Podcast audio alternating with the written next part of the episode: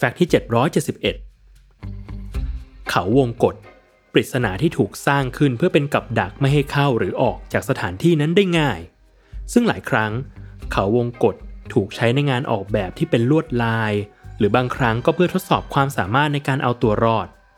ความสนุกของมันที่ทำให้หลายคนชอบเล่นในความพิศวงนี้คือ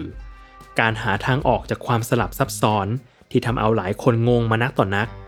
แต่หนึ่งในตัวช่วยที่จะพาคุณออกไปจากที่นี่ได้นั่นคือทฤษฎีเกาะกำแพง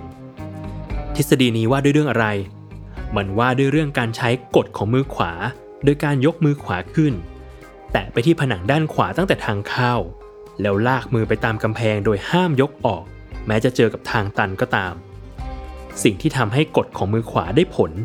เป็นเพราะเขาวงกฏแท้จริงแล้วไม่ต่างอะไรจากเส้นโค้งที่นำมาประกบกันหากเราลองจินตนาการว่ามันคือดินน้ำมันหรือยางยืดแล้วค่อยๆยืดเส้นนั้นออกจากเดิมที่ดูซับซ้อนยึกยือก็จะกลายเป็นแค่เส้นธรรมดา2เส้นซึ่งการใช้มือลากไปทางขวาเรื่อยๆตามแนวเขาวงกฏก็ไม่ต่างอะไรนักกับการเดินไปตามเส้นโค้งที่ว่านี้ในความเป็นจริงเราจะใช้มือข้างไหนก็ได้